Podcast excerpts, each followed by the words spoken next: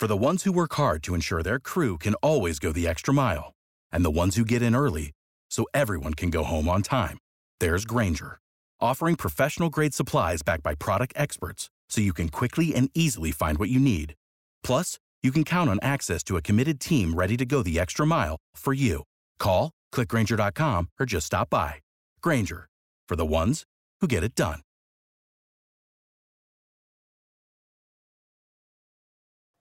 Hey guys, it is Ryan. I'm not sure if you know this about me, but I'm a bit of a fun fanatic when I can. I like to work, but I like fun too. It's a thing. And now the truth is out there. I can tell you about my favorite place to have fun Chumba Casino. They have hundreds of social casino style games to choose from, with new games released each week. You can play for free anytime, anywhere and each day brings a new chance to collect daily bonuses. So join me in the fun. Sign up now at ChumbaCasino.com. No purchase necessary. VGW. Void were prohibited by law. See terms and conditions. 18 plus.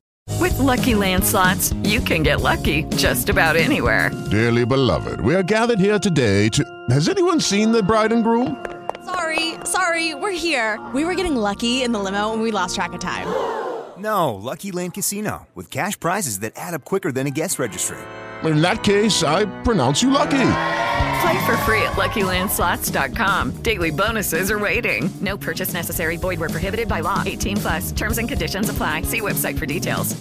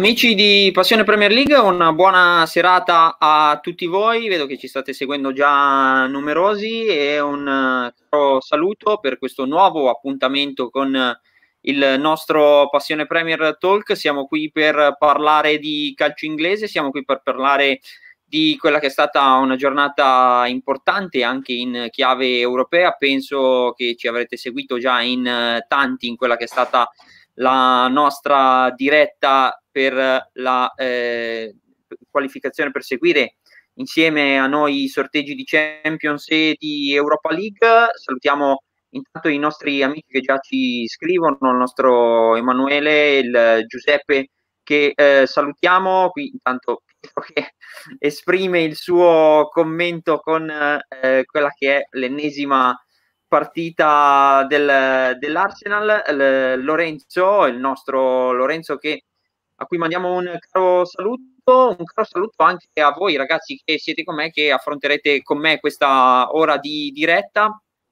Quindi andiamo per ordine, un saluto a Tommaso Vecchiarelli, ciao Tommaso, buonasera. Ciao Andrea, buonasera a tutti. Un saluto ad Andrea Gozio, ciao Andrea. Ciao a tutti, bentornati. E un saluto anche a Daniele Calamia. Ciao Daniele, buonasera. Ciao Andre, buonasera a te e a tutti quelli che ci seguono. Buonasera anche ecco, a Catello che ci, ci scrive. Buonasera ragazzi, grazie, una buona serata a te. Io intanto vi eh, annuncio quelli che saranno un po' i temi della serata. Parleremo eh, chiaramente di quelli che sono stati i risultati del fine settimana. Ci collegheremo un po' a quella che è stata eh, la, eh, dire- la, la, diretta dei sorteggi eh, avvenuta oggi alle 12 e alle 13 per quanto riguarda Champions ed Europa League. Con- commenteremo in particolare quelli legati all'Europa League che non abbiamo avuto tanto modo di commentare nella a pranzo, eh, mentre eh, ci soffermeremo poi anche su qualche squadra in particolare che eh, insomma se la sta cavando eh, decisamente bene, che sta sorprendendo e che potremmo, eh, che potremmo definire appunto le eh, vere e proprie eh, sorprese di, di, questo campionato, ma non vi svegliamo niente. Io intanto vi eh, parto con ricordarvi innanzitutto che vi trovate chiaramente sempre in diretta ogni venerdì, ogni lunedì su YouTube alle 20, ma non solo su YouTube, ci potete seguire su tutti i nostri canali, da Twitch, da Facebook e potete seguire anche tutte le nostre eh, repliche e, e, sui nostri canali di podcasting di passionepremier.com, ossia Spreaker, Spotify, Apple Podcast e Google Podcast. Io intanto inizio, ecco, lo vedete, eh, vi invito a mandarci le vostre domande. Una prima domanda eh, arriva eh, da Giovanni, che salutiamo, e ci chiede come vedete Everton ed Aston Villa. Sembrava potessero avere una squadra da posizionamento in Europa League. Eh, L'Everton, insomma, non è andato tanto male, ne, ne parleremo poi in quella eh, che è stata la, la giornata odierna. Eh, io lo chiedo a voi, l'Everton secondo me è più attrezzato per un'eventuale lotta in Europa League rispetto all'Aston Villa che sta eh, certamente sorprendendo e per come aveva concluso la stagione, insomma io la pronosticavo in tutt'altra posizione in classifica. Eh, non so voi e chi vuole rispondere al, al nostro Giovanni, dopo ad Andrea.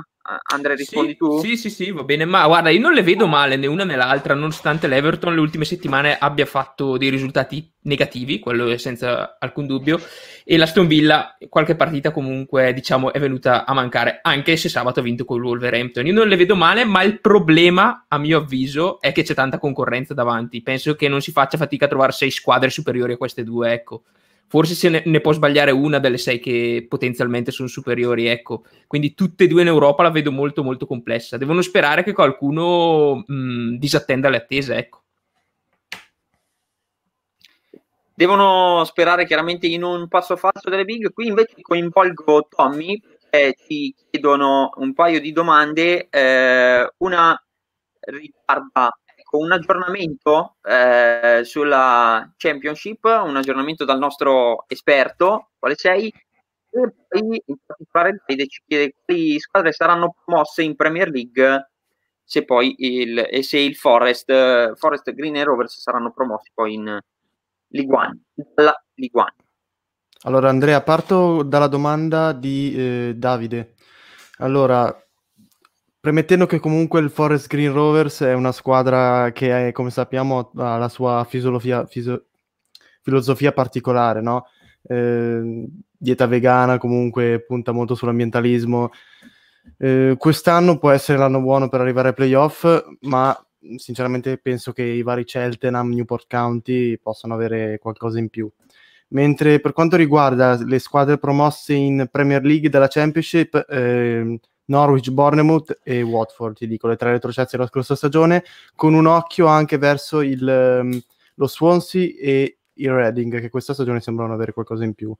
E, l'aggiornamento sul, sulla Serie B inglese, insomma, questo, il Norwich si conferma capolista, lo Swansea sale in classifica, il Reading comunque dopo quattro sconfitte consecutive era primo all'inizio del campionato, è sempre lì in zona playoff. Eh, il Derby County ha fatto quattro punti nelle ultime due partite, quindi sembra che stia andando meglio qualcosa e adesso è terzultimo a pari punti con il Nottingham Forest che è quartultimo. e il derby si salverà, eh, non lo so, vediamo, perché io l'ho data tra le retrocesse, perché comunque la stagione ha preso una piega un po' inaspettata. E ancora male il Nottingham Forest, Chris Hutton sembrava poter dare qualcosa in più, ma non ci sta riuscendo, e adesso è lì appaiato in zona retrocessione. E poi ci scrive eh, Matteo, ci scrive da Twitter, eh, ci scrive in inglese e ci chiede se do you think Man City can win the Premier League this season? Quindi eh, eh rispondi tu, visto che siamo, abbiamo interpellato tutti, ma anche tu all'appello. Non so se vuoi rispondere in inglese o se vuoi dile- eh, rispondiamo magari in italiano, visto che Matteus ci, ci capirà, ecco. In inglese dico una sola frase ma indicativa, I hope not. Cioè, proprio spero, spero vivamente che il Manchester City non vinca il titolo quest'anno. In realtà, eh, in realtà la squadra è quella, insomma, non è che quest'anno sia cambiata, quindi sicuramente tra le pretendenti. Ha avuto una partenza, avuto una partenza sicuramente negativa, perché ha perso dei punti, tra l'altro poi è rimasta eh, in classifica dietro per un fatto oggettivo, cioè le manca ancora la partita, la prima giornata con l'Aston Villa, di cui ancora non si conosce il periodo del recupero, però effettivamente è una squadra che ora ha cominciato a ingranare. Io il derby l'ho visto, insomma, non mi è sembrato un gran derby, né da una parte né dall'altra. Eh, probabilmente, insomma, il Manchester City ha avuto in alcuni momenti le occasioni migliori, ma non le ha sapute sfruttare e non si è particolarmente impegnato, diciamo, per fare in modo, insomma, di, di poter superare l'avversario. Sicuramente torneranno fra le prime quattro, perché fra le prime quattro ci ritornano. Eh, se Tottenham e Liverpool continueranno a perdere qualche punticino, allora sì, ovviamente la classifica non è così lunga da non poter prevedere un rientro del City. Altrimenti, comunque, insomma, in Champions League ci arriverà sicuramente, ma non al titolo. Grazie, mandiamo poi un eh, saluto. Ecco, Giovanni ci chiede: potete mandare un saluto a Roberto Scognamiglio, grande tifoso del Palace. Si è rotto una gamba. Gli mandiamo un caro saluto e gli mandiamo anche gli auguri di una pronta guarigione, insomma, perché eh, insomma, che possa ritornare a pieno ritmo ritmo possa risanarsi quanto, quanto prima. E direi che possiamo partire un po' con quella che è, dopo aver risposto un po' a queste domande, possiamo partire un po' con quella che è la nostra serata. Eh, ci tenevo anche però magari a ricordare la figura di Gerardo Liet, tragicamente scomparso a 73 anni, lui comunque è stato CT della Francia, ma soprattutto è stato allenatore del Liverpool con i Reds aveva vinto tanto, tra cui eh, FA Cup, anche una Coppa UEFA eh, con eh, Michael Owen, la squadra eh, di Michael Owen, quella partita incredibile contro l'Alaves eh, all'inizio del, del, millennio, aveva vinto anche la Supercoppa Europea, quindi eh, ci, teneva, ci tenevamo un po' tutti, insomma, a ricordare la, la, sua figura e eh, insomma chiedo poi proprio a te Dani, insomma, quanto tifoso, soprattutto vicino all'ambiente Reds, magari un, un commento ecco, su, su questo. Sì, la figura di Ullier è ricordata particolarmente bene eh, a Liverpool per un fatto molto specifico, cioè che eh, diciamo nell'epoca di transizione del, dei campionati europei da campionati di calcio e basta a campionati in cui si seguiva una de- determinata dieta, in cui gli allenamenti venivano fatti secondo criteri scientifici. Ecco, diciamo che Ulli è stato l'uomo che ha traghettato il Liverpool verso quest'epoca qui, quindi un'epoca sostanzialmente moderna. La modernizzazione del Liverpool passa da lui e questa è una cosa che tutti i critici, eh, diciamo tutti i commentatori no, del Liverpool oggi sui social, mh, insomma, dandogli il dovuto cordoglio, hanno, hanno, ricordato. È stato un allenatore vincente soprattutto, cioè ha riportato il Liverpool a vincere dei trofei dopo un decennio, gli anni 90 in cui si era vinta sostanzialmente una Coppa di Lega e basta. E ha vinto anche quel famoso treble, quindi un treble abbastanza particolare perché non è stato ripetuto da nessuno, cioè Coppa UEFA, ehm, Coppa di Lega e Coppa d'Inghilterra, cinque trofei in totale nella stagione, con poi il trofeo individuale per Michael Owen nel pallone d'oro alla fine della stagione, ma è soprattutto l'uomo che ha definitivamente lanciato Gerrard, eh, Carragher, è l'uomo che ad esempio, insomma, eh, lanciò anche Michael Owen ovviamente, quindi è, è, sicuramente un allenatore a cui molti giocatori, molte leggende del Liverpool eh, oggi devono, devono molto. Poi ecco, no, chiudo, chiudo solamente diciamo, il parere. Leggevo oggi sui social che il suo ultimo incarico, che era un incarico che aveva ormai da qualche anno, era il, il capo del, del, settore football per la Red Bull. Quindi dicevano nel giorno, molti dicevano nel giorno della morte di Ullier è curioso che effettivamente dall'urna di Niom sia uscito Liverpool contro l'Ipsia. Anche questo, insomma, un po' un segno del destino.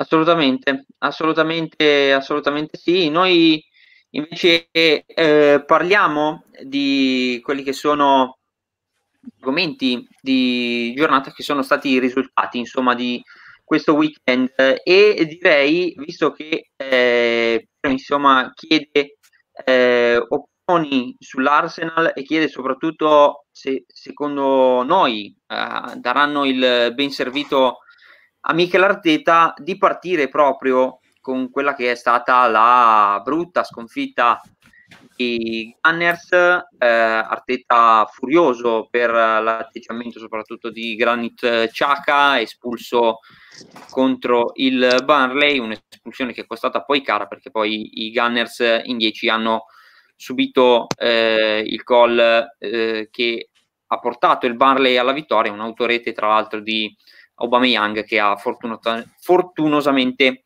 deviato nella propria porta il, eh, il calcio d'angolo battuto appunto dal, dal Barley.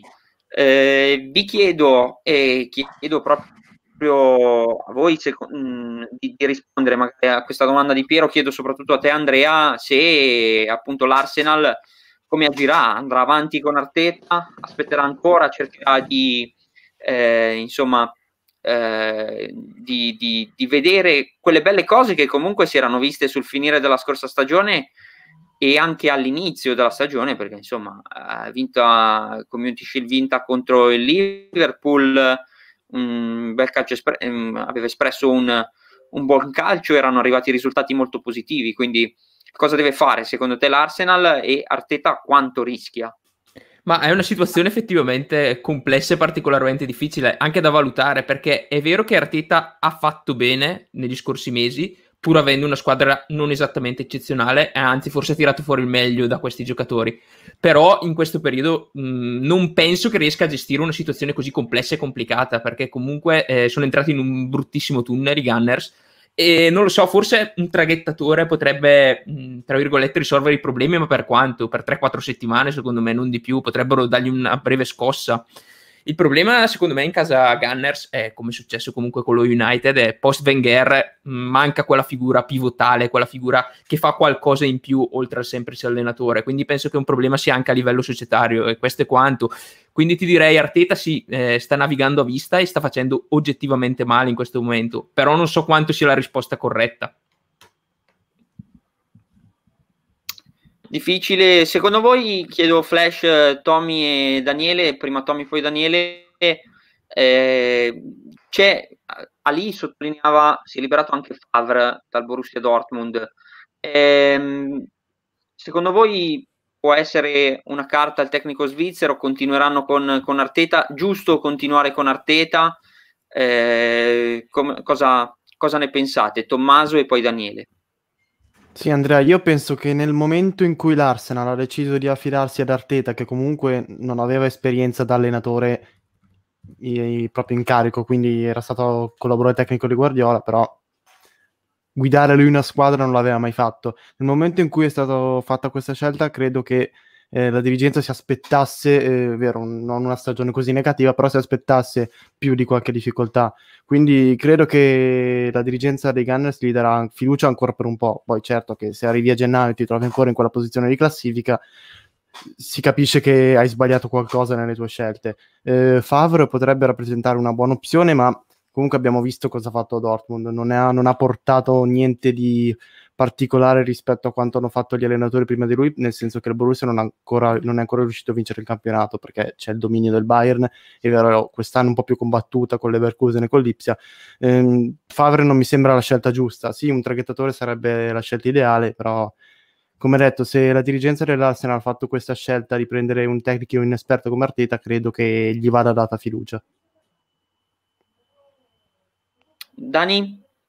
Io ti dico, prima ancora di Arteta sarebbe da esonerare mezza squadra dell'Arsenal, perché mm, sostanzialmente noi ripetiamo l'ovvio da anni, cioè l'Arsenal è una squadra che anno dopo anno diventa sempre più senza capo né coda e adesso diciamo che hanno smesso di segnare anche gli attaccanti che almeno hanno tirato la carretta per un po', diciamo tutti i difetti dell'Arsenal eh, sono semplicemente confermati. Commento su Favre, io Favre fossi stato nel Dortmund non l'avrei nemmeno esonerato, nel senso che insomma la, l'ultima sconfitta con lo Stoccarda è stata pesantissima, però insomma, la classifica del Dortmund non è tragica e in ogni caso Favre secondo me non risponde al profilo dell'allenatore corretto per l'Arsenal. Cioè, Arteta è un allenatore che risponde a quel profilo lì, cioè corrisponde a quel profilo lì, cioè un allenatore giovane con delle idee eh, di calcio diciamo ben strutturate che conosce bene l'ambiente. Favre non lo vedrei bene semplicemente perché non risponde minimamente a questo profilo. Eh, in questo momento allenatori liberi che mi vengono in mente, il primo che mi viene in mente in ambito inglese è Di Howe, che però mi sembra abbia espressamente dichiarato di volersi prendere un anno sabbatico, al di là poi di quanto la figura di un allenatore del genere corrisponda a quello che l'Arsenal può cercare, e l'altro è insomma, il nome internazionale che viene sempre fuori, che è quello di Massimiliano Allegri, di cui non si sente parlare in questo periodo specifico, ma che ogni volta viene accostato un po' allo United, un po' all'Arsenal, un po' al Chelsea, quando insomma, si cercava nel post Sarri un allenatore prima di dare l'incarico a Lampard. Quindi, insomma, una volta e per tutte io lascerei l'incarico ad Arteta, dopodiché a fine anno, se l'Arsenal non, non ha nessun miglioramento sotto il profilo del gioco, delle motivazioni e dell'ambiente, allora magari fai una scelta di tipo diverso. Ma non è Arteta il problema dell'Arsenal e qui Davide invece suggerisce: non sarebbe un'idea provare ad affidarsi ad Osil, poi se giocano con eh, il trequartista, puntini puntini. Oddio, Osil visto negli ultimi tempi, non so se può essere una soluzione per cercare di eh, risolvere ecco, quelli che sono i, i problemi. Andre, tu che ne pensi? Ma guarda, eh, bisogna capire un po' com'è la situazione Usil, non Eh. penso neanche sia troppa una scelta di Arteta a questo punto, Mm, nel senso non so neanche quanto sia una scelta dell'allenatore, bisogna capire come è messo il giocatore, che idee ha in testa e la società cosa pensa di farne, nel senso mm, potrebbe essere una soluzione certo perché il giocatore è stato un giocatore a lungo fantastico in Premier League, però ora come ora non lo so eh, effettivamente. Poi tra- non trapela neanche troppe informazioni su- sulla situazione Arteta Arsenal nelle ultime se- eh, scusa, su Osil Arsenal nelle ultime settimane, quindi non lo so. Difficile, io invece eh, parlato un attimo dell'Arsenal, insomma, situazione complicata, decisamente. E, Tommy, vado da te per parlare, Daniele un po' ha già espresso la sua, quella che è stata eh, il, il derby di Manchester, tu poi l'hai seguito, insomma, anche per eh, Passione Premier, eh, uno scialbo 0-0, eh, ti aspettavi una gara del genere? E come vedi insomma le due, le due compagini? E poi eh, visto che Manuel ci scrive questo eh, sono simpatizzante del City come lo vedete per la Champions quest'anno? Un, commento magari anche legato a quella che è stata poi la, la prestazione del derby ecco Allora, mi aspettavo questo tipo di partita e forse anche questo tipo di risultato, ma di qui ti faccio un ragionamento ironico, nel senso che mh, ultimamente molti big match stanno terminando 0-0, vedi Chelsea-Tottenham, vedi Manchester United-Chelsea, eh, insomma, per quanto riguarda il derby eh, di sabato, eh, il risultato è giusto, perché eh, entrambe le squadre comunque in questa partita più che gli attacchi hanno risaltato le difese. Sottolineo eh, la grande prova difensiva eh, del Manchester United e soprattutto di Maguire, che eh, viene tanto bistrattato giustamente perché comunque quando un giocatore viene pagato così tanto, il difensore più pagato della storia, eh, gli dai anche la fascia da capitano proprio sottolineando l'importanza, ti aspetti che faccia sempre bene e non è così, e non è stato così fino ad ora. Ehm, conferma appunto ottime difese e la- il City conferma invece un attacco che sta andando a rilento. Perché mh, Sterling comunque così così, Marez così così, eh, insomma mh, bisogna trovare soluzioni diverse da, da Agüero che è ancora fuori. Ehm, bene Stones, molto bene Stones, che dopo di fatto essere stato relegato in tribuna da Guardiola, adesso sta giocando anche titolare al posto di uno come Laporte, che è considerato il fiore all'occhiello della difesa del, del Manchester City, però um, è un risultato che rispecchia quanto visto in campo, eh, che mi aspettavo, ma che eh, immaginavo, cioè mi immaginavo un pareggio ma con più gol, visto comunque la fragilità difensiva dello United. E il discorso Champions invece del City come, come lo vedi? Sì, sì. Insomma, allora, eh, io... eh... gli ha, gli ha, fa- ha, fatto un bel regalo, insomma, Guardiola, no? Eh, sì, sì alla, gli è stato dato il Borussia Mönchengladbach che io ho commentato in diretta e considerato come, considero come l'outsider di questi ottavi di Champions. Eh, nel senso come una squadra che può mettere in difficoltà molte squadre e io ho dato il Manchester City favorito su Liverpool e Chelsea per andare più avanti eh, nei turni di Champions, quindi credo che quest'anno potrebbe essere il loro anno. Ecco, giustamente io concordo con Emanuel, poi passiamo alle altre squadre, alle altre gare, però dicevo, ho notato che proprio quest'anno c'è più attenzione alla tattica nella fase difensiva, oramai è un campionato completo, eh, anche secondo me il, il discorso di questa eh, attenzione in fase difensiva soprattutto da parte di Guardiola, fa un po' specie insomma che guardando quella che è la eh, classifica e quella che è eh, la classifica soprattutto anche dei gol presi, eh, dei gol subiti, il City è una delle squadre migliori, questo fa, fa un po' specie anche, quindi questo sì, testimonia Andrea, forse quanto... Se posso dire una cosa Andrea, eh, sì, credo che quest'anno... Sì, credo che quest'anno Guardiola stia, sacrif- stia, sacrificando un po' della fase offensiva per avere più copertura indietro in difesa, perché infatti si vede che i gol subiti sono minori rispetto all'anno scorso e i gol segnati sono minori rispetto all'anno scorso, quindi sta considerando più questo aspetto. Sì, sì, sì, sì. Poi insomma c'è anche da non scordare che le, i due attaccanti puri che sono Gabriel Jesus e Agüero, Guardiola poi non li ha quasi mai avuti poi a disposizione, quindi anche quello è un altro fattore da, da tener conto. Vedremo poi per il discorso anche Champions come si andrà avanti perché poi le partite saranno tra due mesi, per cui eh, ci sarà tempo e modo di, di valutare. E valutiamo invece, Dani, vengo da te, eh, quella che è stata la prova del, del, Liverpool, insomma, un po' una grossa delusione. Eh, si parlava di questo Fulham eh, disastrato all'inizio della stagione e Fulham che riesce a strappare un pari eh, con il Liverpool che si presenta per la prima volta davanti ad Areola solo al quarantesimo del primo tempo e poi che riesce a pareggiare solo grazie ad un calcio di rigore calciato tra l'altro malissimo da Salah. Sì, intanto io mi cospargo il capo di cenere nei confronti del Fulham perché, insomma, più volte ho detto in diretta che non mi sembra una squadra minimamente attrezzata per la Premier, invece nelle ultime partite sembra proprio che questa previsione sia stata smentita. Eh, quindi questo conferma comunque intanto che la Premier è un campionato apertissimo e conferma anche che insomma, una squadra di questo tipo nel momento in cui ha una reazione di orgoglio riesce anche a mettere in campo insomma, delle, riesce anche a disputare delle ottime partite. Ieri, al di là del fatto che il Liverpool per un tempo sostanzialmente non sia stato in campo, il Fulham comunque ha giocato molto bene.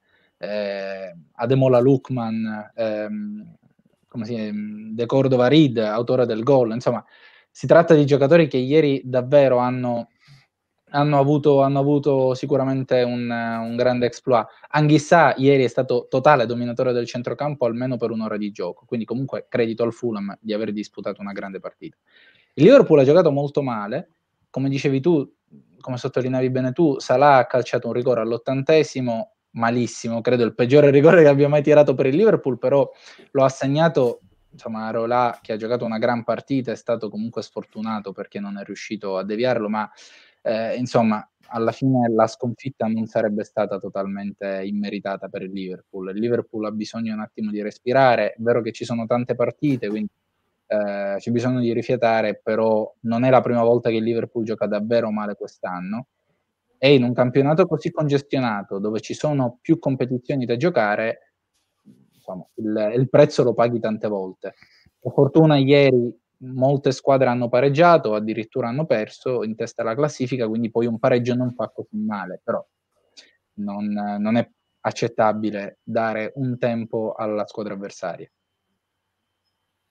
No, non è accettabile, però sottolineavi giustamente tu che tante squadre hanno pareggiato, tra queste anche il Tottenham di Mourinho, andiamo poi a parlare anche di quella che è stata un'altra sfida eh, di, di, questo turno. Mourinho si è trovato di fronte un super guaita perché il portiere spagnolo ha sbagliato in occasione del gol di Kane, gol grottesco, ma poi ha preso sostanzialmente di tutto e ha parato praticamente qualunque cosa e, e eh, il Palace che insomma con quei giocatori rapidi lì davanti, Benteke a fare da centroboa, poi con Zaha, Ese, rapidi e tecnici davanti, è riuscito eh, a eh, pareggiare.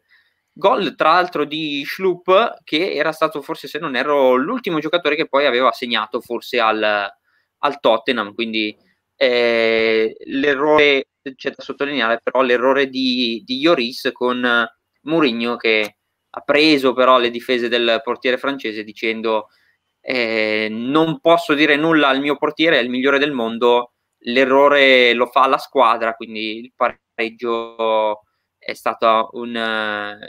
se si pareggia, se si perde o si vince, è colpa o merito sempre della, della squadra, quindi parole eh, importanti da parte del, dello special one o dello humble one, come poi si era definito quando era arrivato a, a Londra. E Emanuele ci chiede anche, penso che il Tottenham di Mourinho andrà in fuga per il suo anno. Andrea, secondo te riuscirà ad andare in fuga oppure sarà, eh, sarà una, mm. una insomma, testa serrata, testa.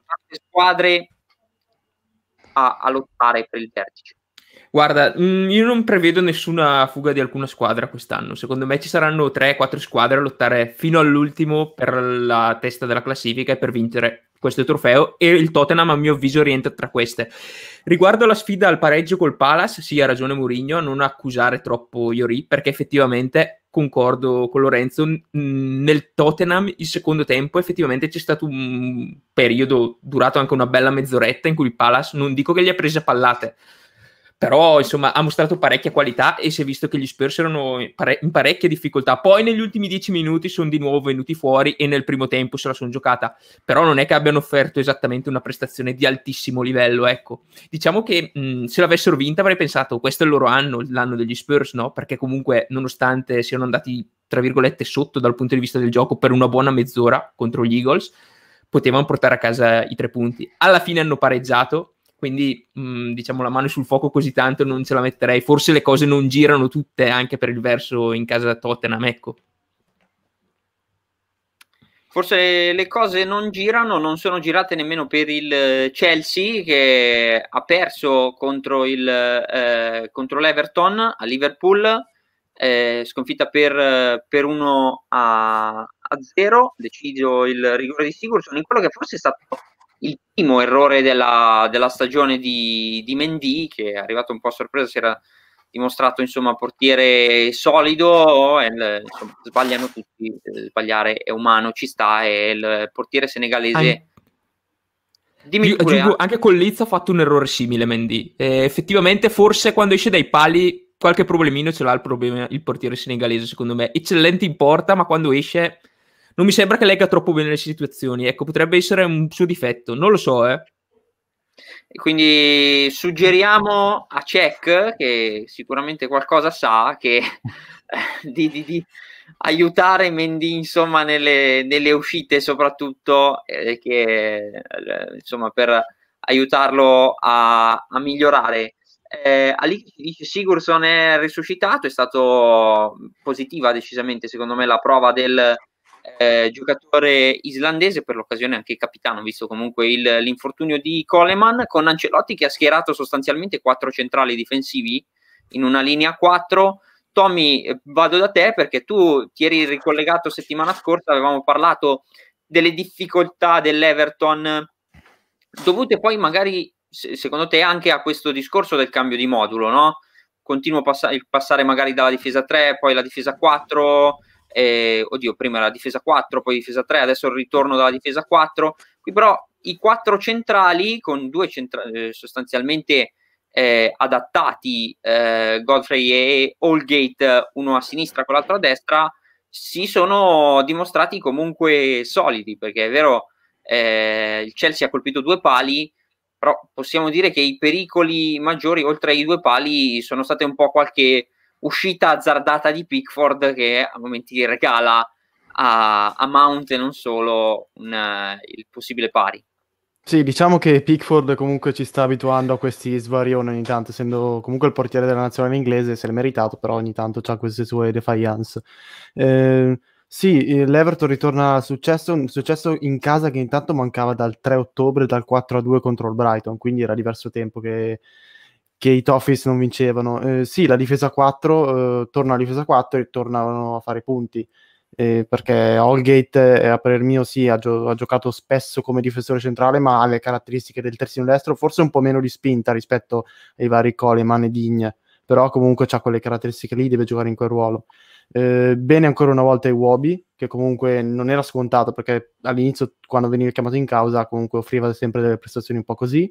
Eh, molto bene Sigurdsson, come hai sottolineato tu. Eh, non mi ha convinto invece il Chelsea per, eh, perché al di là dei due pali comunque ha mostrato un gioco molto mh, compassato, è vero magari che iniziano a sentire la fatica del, del doppio impegno, no? eh, Champions e Premier League, adesso la Champions comunque è ferma fino a febbraio, eh, può essere un vantaggio. Eh, Ziyech eh, non ha giocato, eh, ha giocato Havertz che ancora una volta non ha convinto. Eh, Havertz quando deve giocare deve giocare trequartista perché comunque ha mostrato che ha la mezzala eh, ha sempre qualche più, più di qualche difficoltà Giroud che comunque aveva fatto quel poker incredibile sul campo del Siviglia eh, non è stato servito forse adeguatamente e a parer mio quando giochi con Giroud non puoi giocare anche con Werner perché comunque è vero Werner alla sinistra funziona con uno come Abraham che eh, tende a muoversi molto di più eh, nello scatto di Giroud quindi questo può essere uno spunto di riflessione per Lampard. Ehm, ti dico però che è una sconfitta che ci può anche stare in fondo, perché considerando l'Everton com'è quest'anno, non l'Everton delle ultime partite, ma come era partito, eh, l'idea che ci eravamo fatti tutti. Quindi è un capo anche che può servire a una squadra così giovane per, per ripartire. Sarà importante per, per, il Chelsea cercare comunque di, di, reagire subito e restare appaiato a quello che è il treno e la vetta della classifica. Eh, nel frattempo, eh, ricordiamo la vittoria della Villa sul campo del Wolverhampton, arrivata sostanzialmente nel recupero grazie a un rigore di El Ghazi su eh, fallo di Semedo in, in area e poi la vittoria del, eh, del Newcastle contro il West Brom per 2 a 1. Restando per il discorso testa della classifica, perché poi due partite le analizzeremo un po' a parte. Ehm, Dani, vengo da te su, per chiederti un commento magari sull'Eister 3-0, pratica archiviata subito nel primo tempo contro il Brighton con uh, Madison sugli scudi, autore di una doppietta eh, come eh, secondo te appunto l'Eister può farcela arrivare in Champions League quest'anno? Guarda, ti dico, da un lato ti dico di sì perché diciamo la partita di ieri è esattamente il tipo di partita che l'Eister perde o pareggia, cioè la partita in casa con le piccole squadre diciamo, la classica tipologia di partita in cui l'Eister ha dimostrato di fare fatica. Quindi il fatto che abbia chiuso in un tempo con tre gol praticamente segnati nel giro di meno di 20 minuti, effettivamente è un punto a favore di, di, de, della tesi che sostieni, della domanda che mi fai, insomma, no? della, della, tesi che sostieni. Quindi da, da, un certo punto di vista ti dico, secondo me ce la può fare. Dall'altro punto di vista dipende soprattutto dagli altri, cioè eh, insomma per le prime quattro posizioni del campionato, andando a prevedere che Liverpool e Tottenham magari non vadano a perdere la testa della classifica, comunque non perdano le prime quattro posizioni, se si riprendono sono le due di Manchester che dovrebbero occupare le altre due posizioni, la terza e la quarta. Quindi sicuramente prevedo un Leicester come l'anno scorso, cioè che se la giocherà fino all'ultimo. Non ti so dire se però abbia i numeri, eh, almeno al momento, per eh, ambire effettivamente ad un piazzamento fra le prime quattro.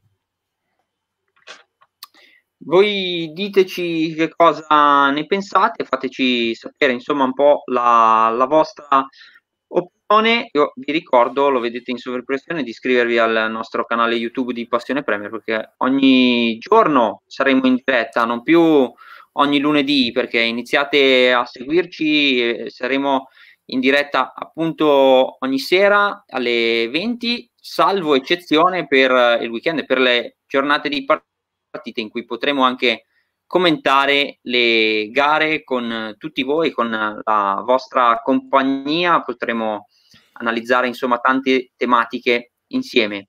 Eh, vado a eh, recuperare invece una domanda e qui mi rivolgo a te eh, Tommy, sempre legata al discorso eh, Championship e serie eh, minori. Qui dice, secondo voi il Bolton e il Wigan riusciranno a tornare in Premier? In quanto tempo?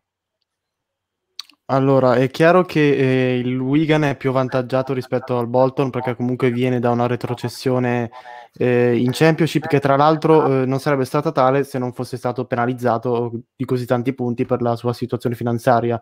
di questo poi hanno ringraziato i vari Barnsley e Luton Town che si sono salvati.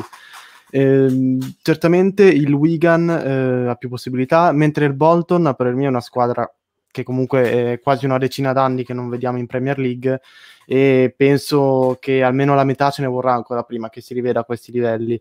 Eh, lo stesso discorso magari per il Wigan.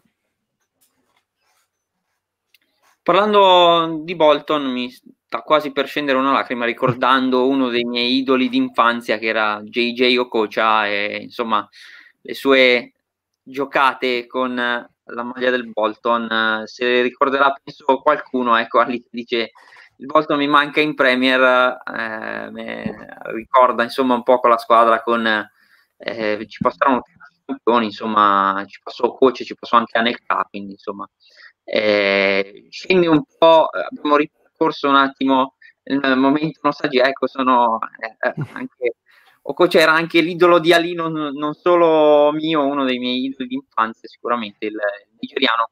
E andiamo invece a trattare eh, quelle che sono le, le due partite, eh, le due partite mancanti che non abbiamo ancora analizzato.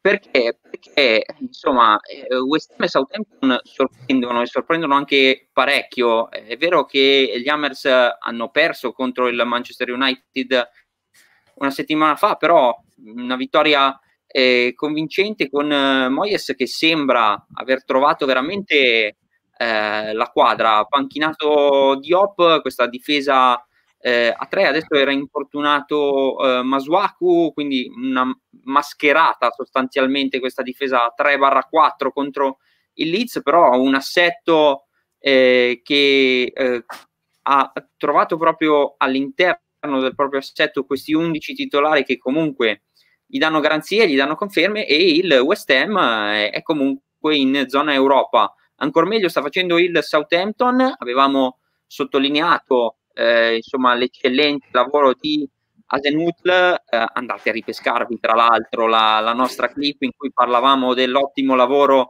qualche mese fa del tecnico, del manager austriaco eh, io ve lo chiedo, andiamo proprio in ordine, eh, analizzando un po' quelle che sono state le partite, vittoria del West Ham contro il Leeds per 2-1, vittoria del Southampton contro uno Sheffield che continua a sprofondare per 3-0.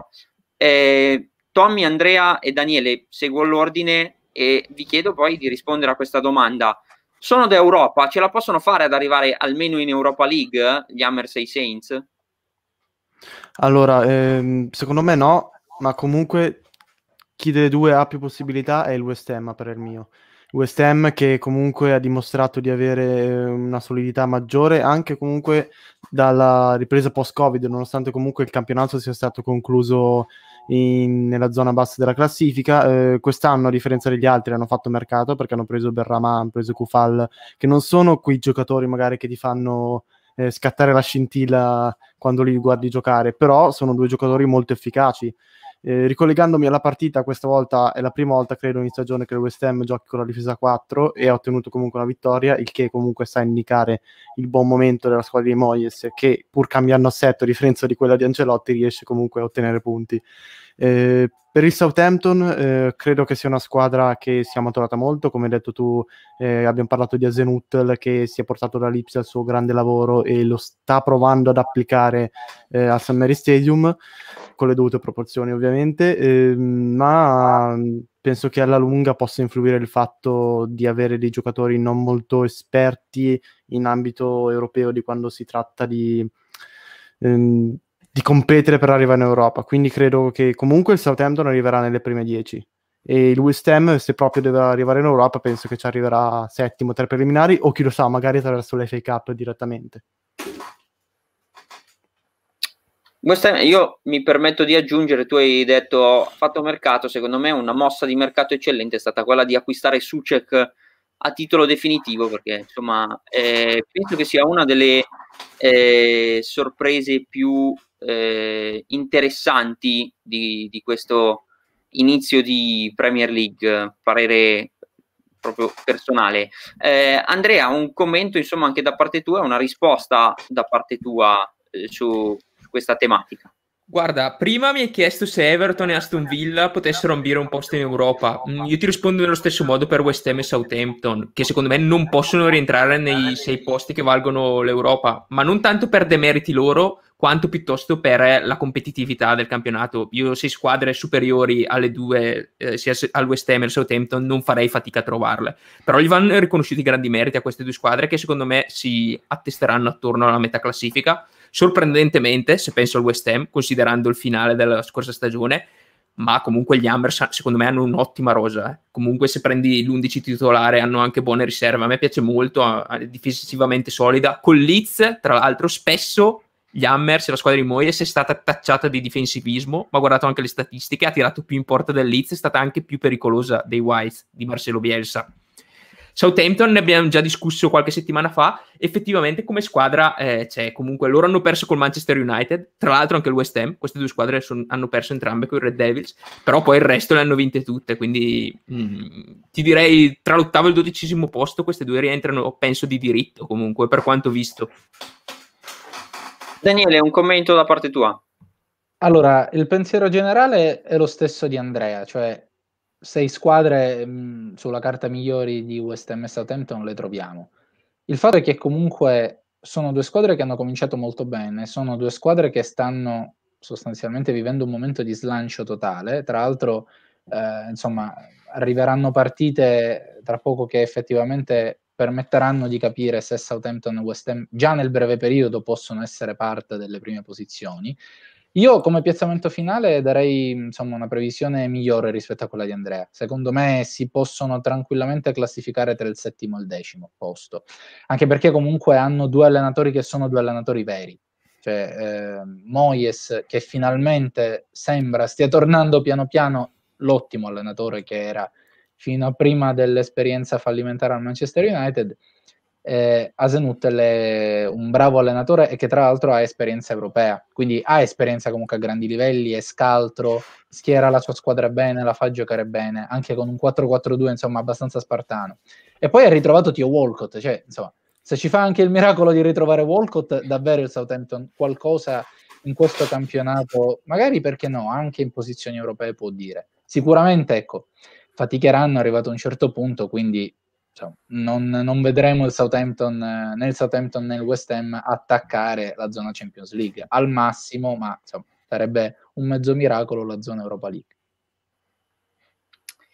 E sarebbe un mezzo miracolo, sì, per come insomma le, si pronosticava eh, in, all'inizio della stagione e anche per come ricordava giustamente Andrea, avevano finito poi la scorsa stagione. Mi riferisco soprattutto al, West Ham col Southampton che si era eh, salvato in eh, scioltezza e in anticipo, gli Hammers invece fino all'ultimo insomma hanno fatto un po' penare i propri tifosi e eh, insomma sono due grandi sorprese. Voi diteci che cosa ne pensate, se secondo voi eh, West Ham e Southampton riusciranno magari a raggiungere una eh, qualificazione in Europa, in Europa League e eh, fateci sapere la vostra. Io eh, invece vi dico e vi invito a eh, iscrivervi al canale YouTube di Passione Premier, lo vedete, siamo in diretta, ma non solo al lunedì, ma saremo in diretta ogni giorno e eh, trovate nuovi eh, approfondimenti, sempre li troverete poi ogni giorno,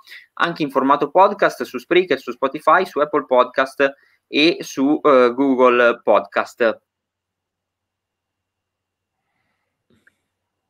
Molto bene, ragazzi, ci stiamo un po' avviando a quello che è il finale della nostra eh, diretta. Eh, ai nostri amici che ci, hanno, ci stanno seguendo, ci hanno anche seguito, ne sono sicuro, questa, eh, questo all'ora di pranzo, insomma, questo primo pomeriggio per quelli che erano i eh, sorteggi di Champions e di Europa League.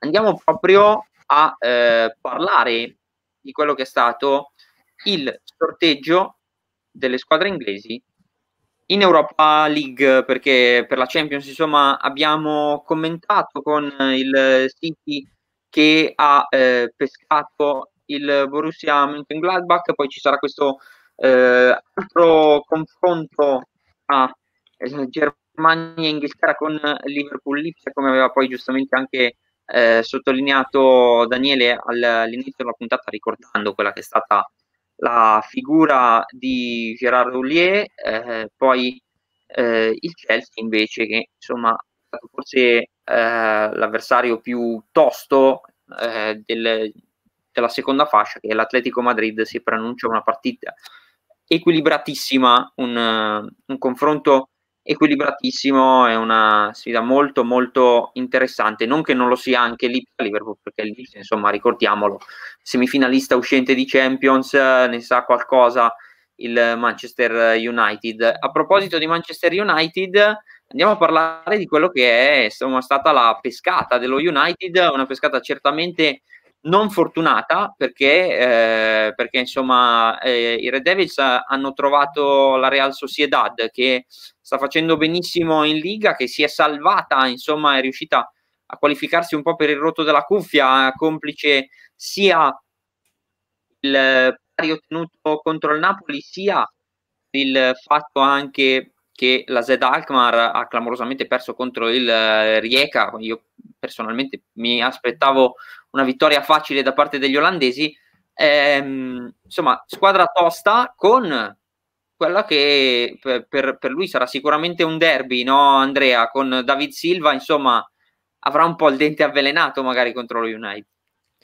Ma questo non lo so, diciamo, non so il suo, il suo, rapporto con l'ambiente Red Devils. C'è da dire che dopo lo 0-0 dell'altro giorno tra City United non è che mi sembrassero ci fossero questi rapporti granché tesi, no? E penso che Roy Keane lo abbia commentato più che bene. Quindi non credo che abbia un rapporto così avvelenato con i Red Devils. Certo, una, una sfida per lui dal sapore particolare, però nulla di più, penso. In quanto al sorteggio, entriamo un attimo nel merito. Sì, effettivamente allo United è toccata la squadra più complicata, senza dubbio, tra quelle che poteva pescare, perché, o comunque tra i, un sorteggio molto, molto complicato e complesso, perché la Real Sociedad, come dicevi giustamente te prima, è comanda la classifica in Liga, cioè, nonostante vabbè, ha due partite in più, però dato di fatto è prima in Liga, ha delle ottime in- individualità, giustamente te hai citato David Silva, ma penso anche a Yorzabal, ed è una squadra che gioca un bel calcio.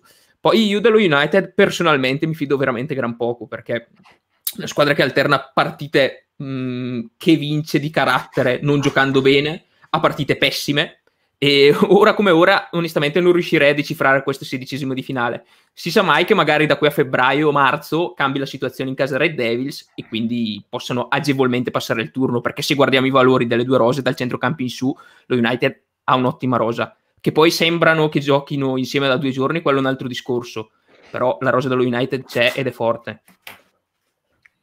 La rosa c'è ed è forte, ma sarà importante, Tommy, non regalare sostanzialmente i primi tempi agli avversari, come è successo anche all'Ipsia. Sì, esatto, veramente all'Ipsia penso si sia toccato il fondo di quella che è finora una pessima stagione per Manchester United. Eh, la Real Sociedad, come avete detto voi, è prima in Liga e non lo è a caso. Avete detto, gioca un gran calcio, gioca bene. Eh, ha messo in difficoltà il Napoli, sia andata e ritorno, nonostante comunque ci sia stato un, un pareggio al ritorno e, e, la vittoria dei partenopei eh, in Spagna. Eh, ha degli ottimi giocatori, eh, avete citato Yadabal, mi viene da dire anche Merino, eh, William José, eh, Monreal, vecchia conoscenza dell'Arsenal. Eh, insomma, una squadra che rispetto agli anni scorsi eh, ha un, un, maggior formato europeo, di giocatori più esperti che la possono guidare eh, avanti in questa competizione. Ora, eh, secondo me, il Manchester United se la può giocare tranquillamente, poi da qui a dirti che passerà agilmente, ce ne passa e non mi sento di dirlo, almeno per il momento. Eh, certamente guardando i valori tecnici delle due squadre il Manchester United ha quel qualcosa in più che non sta dimostrando sul campo però, quindi sarà una bella partita, secondo me ricca di gol. Un commento tuo, Dani, anche su, su questo sorteggio, ecco, del, questa pescata dello United che insomma poteva sicuramente pescare meglio.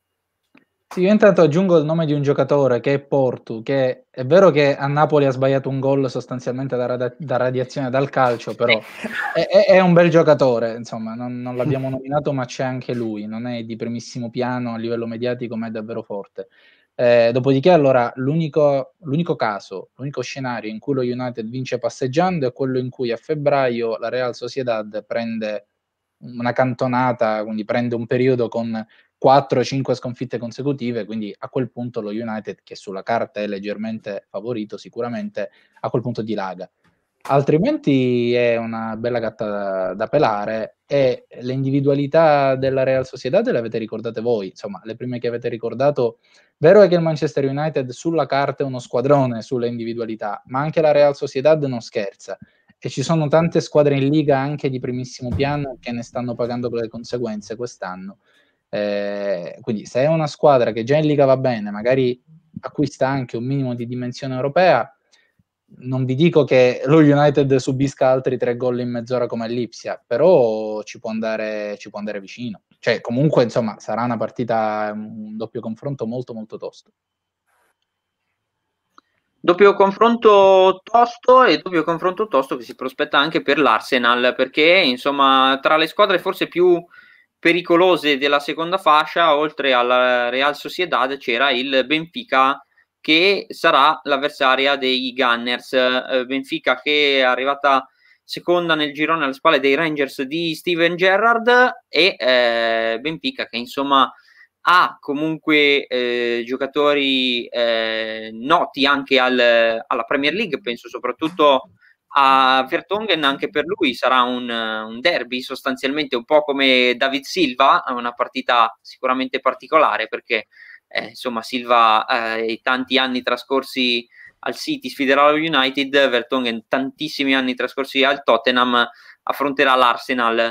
E, ehm, come vedete è chiaro che le partite si giocheranno tra due mesi, quindi è tutto un punto interrogativo, però insomma quest'Arsenal che ha sì fatto 18 punti, ma in un girone, mi permetto di dirlo, sostanzialmente ridicolo in Europa League, eh, insomma, eh, se continua così l'Arsenal c'è il rischio serio che possa andare a casa. Eh, Daniele Andrea Tommaso. Sì, intanto arrivano, insomma, si affrontano due squadre che allo stato attuale delle cose vivono due momenti di forma pessimi, tutte e due eh, soprattutto l'Arsenal, il Benfica in realtà insomma, non è primo in campionato, non sta vivendo un momento bruttissimo, però ha giocato un girone di Europa League che mi è sembrato molto sottotono. Hanno affrontato eh, insomma, due squadre come Standard Lech Poznan non irresistibili. Con i Rangers invece hanno ottenuto due pareggi francamente isperati perché entrambe le volte i Rangers erano confortevolmente in vantaggio e si sono mangiati due vittorie praticamente già fatte. E quindi è un confronto sostanzialmente aperto, ma perché entrambe non danno certezza. Quindi esattamente per il motivo contrario, eh, insomma, quello per cui normalmente diremmo che un confronto è aperto. Eh, io penso che se l'Arsenal un attimo registra eh, il rapporto fra squadra e allenatore e insomma eh, riesce a creare un ambiente un po' più sereno, non vedo ragione per cui l'Arsenal non debba passare. Però il Benfica è una squadra forte, con esperienza europea e anche il Benfica, insomma, se si riprende può, può dare parecchio filo da torcere. Andrea. Sì, un sorteggio complicato comunque alla luce di quanto visto dai Gunners in queste ultime settimane, che non è di certo confortante. Si spera che da qui a febbraio sistemino un po' le cose, anche se onestamente ci credo poco. C'è da dire che, come giustamente sottolineava Daniele, il Benfica comunque gioca male. Ha tanti giocatori di nome, lo stesso club è un nome, è una certezza dal punto di vista del calcio europeo. Però se io penso a certi giocatori che ha in squadra come Vertonghen, come Otamendi, come Tarat, sono tutti giocatori che hanno dato il meglio. Mm, onestamente non so neanche, mm, mm, forse è il caso di parlare di pancia piena in questo caso, non so quanto possono far bene in una società di questo genere ora come ora. E onestamente, ecco, forse è una sfida tra due squadre che in altri momenti sarebbe stata una, una sfida imperdibile da non perdere, ma in questo momento onestamente non ha tutto questo appeal, ecco. Sì, io sono d'accordo sia con Andrea che con Daniele e ti aggiungo che l'Arsenal secondo me eh, tra le due, pur vivendo un momento simile per certi versi, un brutto momento in campionato, nonostante comunque poi Daniele ha sottolineato che il Benfica, se non sbaglio, è secondo, quindi non è proprio messo malissimo. Ehm, L'Arsenal può uh, spuntarla perché il Benfica quest'anno gioca un calcio per la prima volta dopo parecchio tempo diverso. Eh, ci ha sempre deliziato con i suoi giovani, per citare Grimaldo, Joao Felix, insomma Ruben Diaz, eh, Lindelof che però comunque allo United non ha dimostrato il suo prezzo quando è stato pagato. Eh, sta giocando un calcio pieno di giocatori esperti, eh, Vertonghen avete citato, mi viene in mente Julian Weigl eh, che è stato preso dal Dortmund eh, lo scorso inverno, eh, Seferovic, Pizzi, insomma mh, molti giocatori di esperienza e per questo è un anno un po' di assestamento. Eh, insomma, bisognerà vedere al momento del confronto le due squadre anche con i rinforzi del mercato, perché è vero che il mercato sta andando un po' rilento a causa del Covid, però magari qualche colpo sicuramente in casa Arsenal, oltre all'allenatore, poi vedranno che provenienti prendere, qualcosa sul mercato faranno, ne sono sicuro. E è un confronto aperto. Avete detto bene voi. Confronto aperto, i portoghesi hanno dato forse un po' la sensazione di voler mixare quello che era il gruppo loro di, di giovani, insomma, con gente di, di, esperienza, magari anche per provare, insomma, a, a, vincere subito, a mettere in difficoltà il, il Porto, a vincere, chissà, magari appunto in, in Portogallo, ma anche fuori dai, dai, confini portoghesi.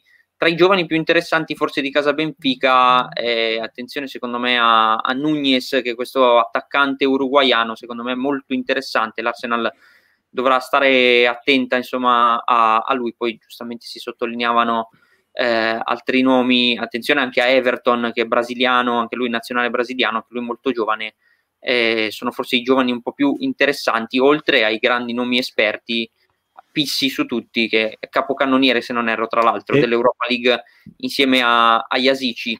Eh, per quanto riguarda invece il Tottenham, diciamo che a Mourinho la dea bendata ha decisamente sorriso perché insomma pescare il Wolfsberger forse solo il Maccabi Tel Aviv e il Molde forse potevano essere peggio potevano essere eh, migliori come, come, come, pescate ecco. Eh, l'unico dubbio che mi viene in mente eh, lì non so se è merito della squadra austriaca o demerito insomma di chi c'era nel girone che insomma il Wolfsberger è riuscito a superare un girone con due squadre comunque di blasone tra virgolette e comunque importanti come Feyenoord e CSK a Mosca eh, che eh, onestamente mi aspettavo si giocassero il posto con la Dinamo Zagabria.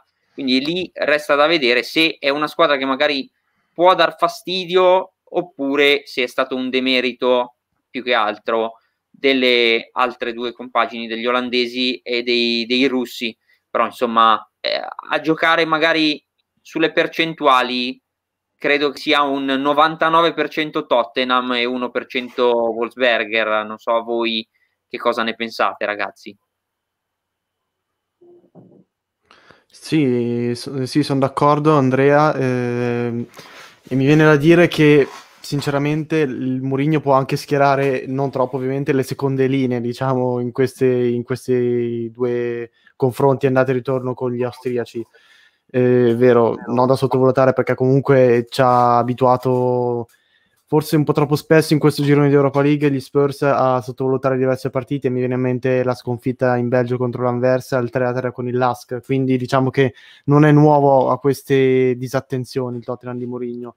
È chiaro che i valori tecnici del Tottenham non si discutono. Eh, Kane, Son, Dombele e Lucas Moura si potrebbe continuare per ore. Eh, insomma, due partite molto agevoli che credo non abbiano, non devono dare particolari eh, pensieri al tecnico portoghese.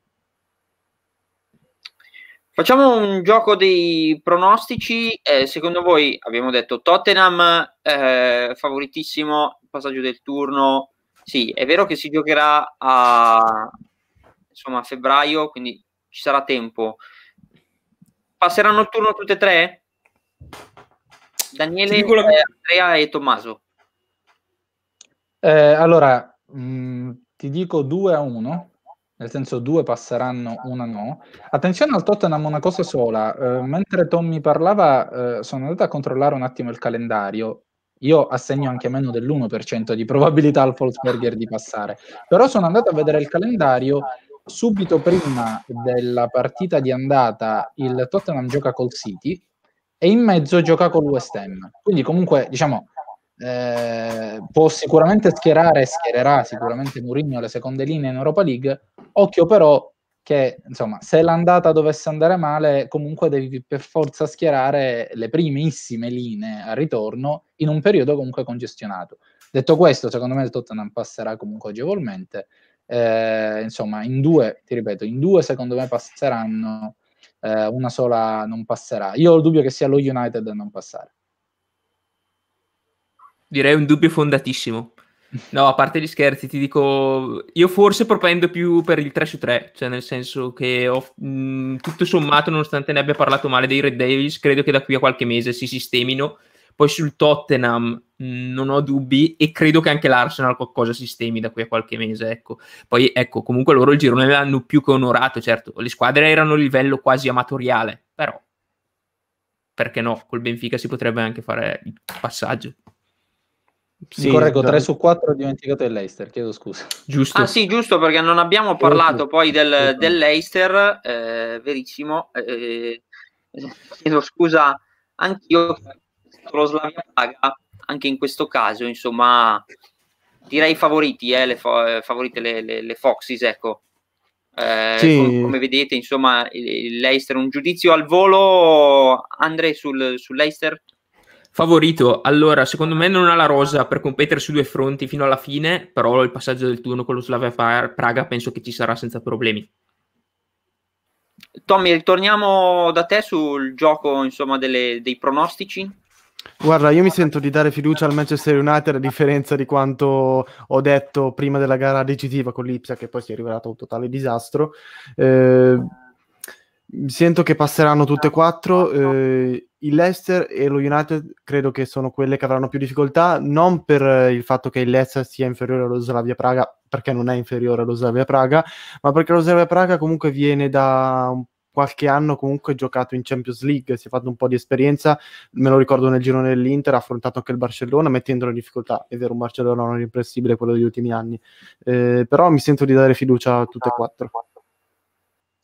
Fiducia a tutte e quattro da parte mia, io eh, propendo un po' come 3 su 4, pensiero mio, però il dubbio è che questa eh, la, la squadra che possa non passare il turno, a mio avviso, possa essere, possa essere l'Arsenal, anche se eh, bisognerà vedere come evolve la stagione perché i Gunners potrebbero avere proprio l'Europa League come unica e ultima spiaggia perché se in campionato dovesse andare malissimo allora si concentrerebbero assolutamente sul, sull'Europa League e lì sarebbe un discorso assolutamente diverso. Voi fateci sapere quali che sono i vostri pronostici, chi secondo voi eh, è la grande favorita e dove, se- fino a dove secondo voi arriveranno anche le squadre inglesi in, in Europa League. Io vi invito, lo vedete in sovrimpressione, a iscrivervi al nostro Fantasy Premier di Passione League, eh, di, al, al nostro Fantasy Premier League di passionepremier.com perché eh, intanto trovate appunto il codice Lega e sul sito trovate anche il link per abbonarvi al Patreon e avere accesso alla nostra community esclusiva dove potete trovare insomma tutte le statistiche, contenuti, eh, tutti i dati e le curiosità che vi torneranno sicuramente utili e vi permetteranno anche di sostenere il nostro progetto di passionepremier.com. Bene, dopo oltre un'ora abbondante di diretta siamo sostanzialmente giunti alla fine. Eh, io vi eh, invito, e lo vedete in sovrimpressione, intanto grazie per averci seguito, siete stati in tanti, ci avete scritto e commentato in, in tanti. Eh, vi invito, vedete in sovrimpressione, a restare con noi ogni giorno perché da questa settimana si cambia, nel senso non saremo più con voi solo al lunedì sera alle 20, che resta un appuntamento tradizionale, ma eh, saremo con voi ogni giorno in diretta, troverete, eh, potete collegarvi con Passione Premier, ci sarà un'oretta di diretta per parlare di quelli che sono i temi di giornata, per parlare di quelle che sono le partite che si dovranno giocare, per tanti tanti temi da affrontare insieme e soprattutto con voi, con i vostri commenti, le vostre domande, le vostre curiosità le vostre considerazioni eh, dirette che saranno alle 20, salvo eccezione nei giorni delle partite, perché seguiremo poi continuate a monitorare il nostro sito, le nostre eh, pagine Facebook e non solo perché eh, iscrivetevi anche al canale YouTube, anche lì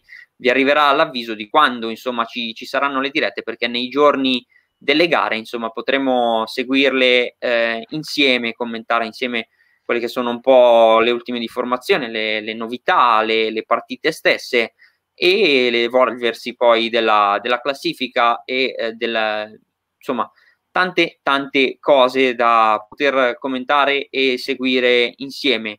A me non resta che darvi eh, appuntamento per il nostro tradizionale podcast al lunedì prossimo e non resta soprattutto che ringraziare, oltre a voi che ci avete seguito, anche voi che siete stati come mi avete fatto compagnia. Quindi grazie a Tommaso Vecchiarelli. Grazie Andrea, grazie a tutti.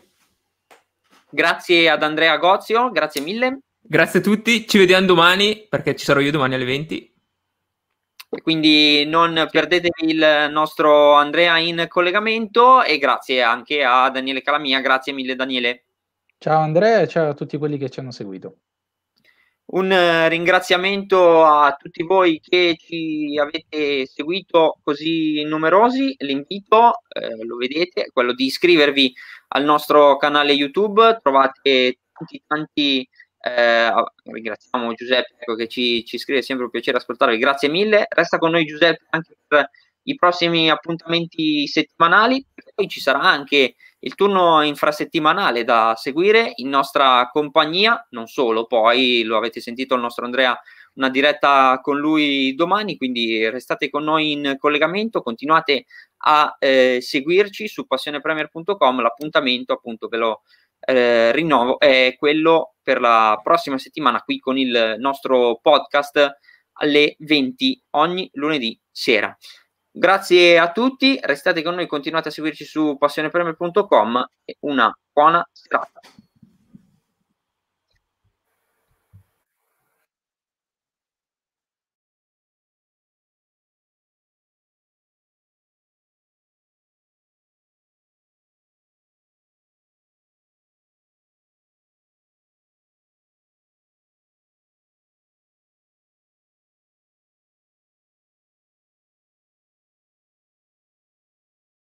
Judy was boring. Hello. Then Judy discovered ChumbaCasino.com. It's my little escape. Now Judy's the life of the party. Oh, baby, Mama's bringing home the bacon. Whoa, take it easy, Judy. The Chumba life is for everybody. So go to ChumbaCasino.com and play over 100 casino style games. Join today and play for free for your chance to redeem some serious prizes. chumba ChumbaCasino.com.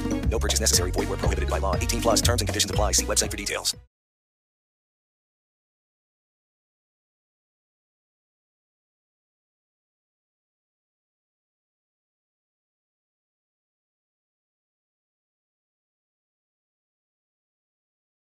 Guys, it is Ryan. I'm not sure if you know this about me, but I'm a bit of a fun fanatic when I can. I like to work, but I like fun too. It's a thing. And now the truth is out there. I can tell you about my favorite place to have fun Chumba Casino. They have hundreds of social casino style games to choose from, with new games released each week. You can play for free anytime, anywhere. And each day brings a new chance to collect daily bonuses. So join me in the fun. Sign up now at chumbacasino.com. No purchase necessary. VGW Group. Void were prohibited by law. See terms and conditions. 18 plus. With Lucky Land slots, you can get lucky just about anywhere. Dearly beloved, we are gathered here today to. Has anyone seen the bride and groom? Sorry, sorry, we're here. We were getting lucky in the limo and we lost track of time. No, Lucky Land Casino, with cash prizes that add up quicker than a guest registry. In that case, I pronounce you lucky. Play for free at LuckyLandSlots.com. Daily bonuses are waiting. No purchase necessary. Void where prohibited by law. 18 plus. Terms and conditions apply. See website for details.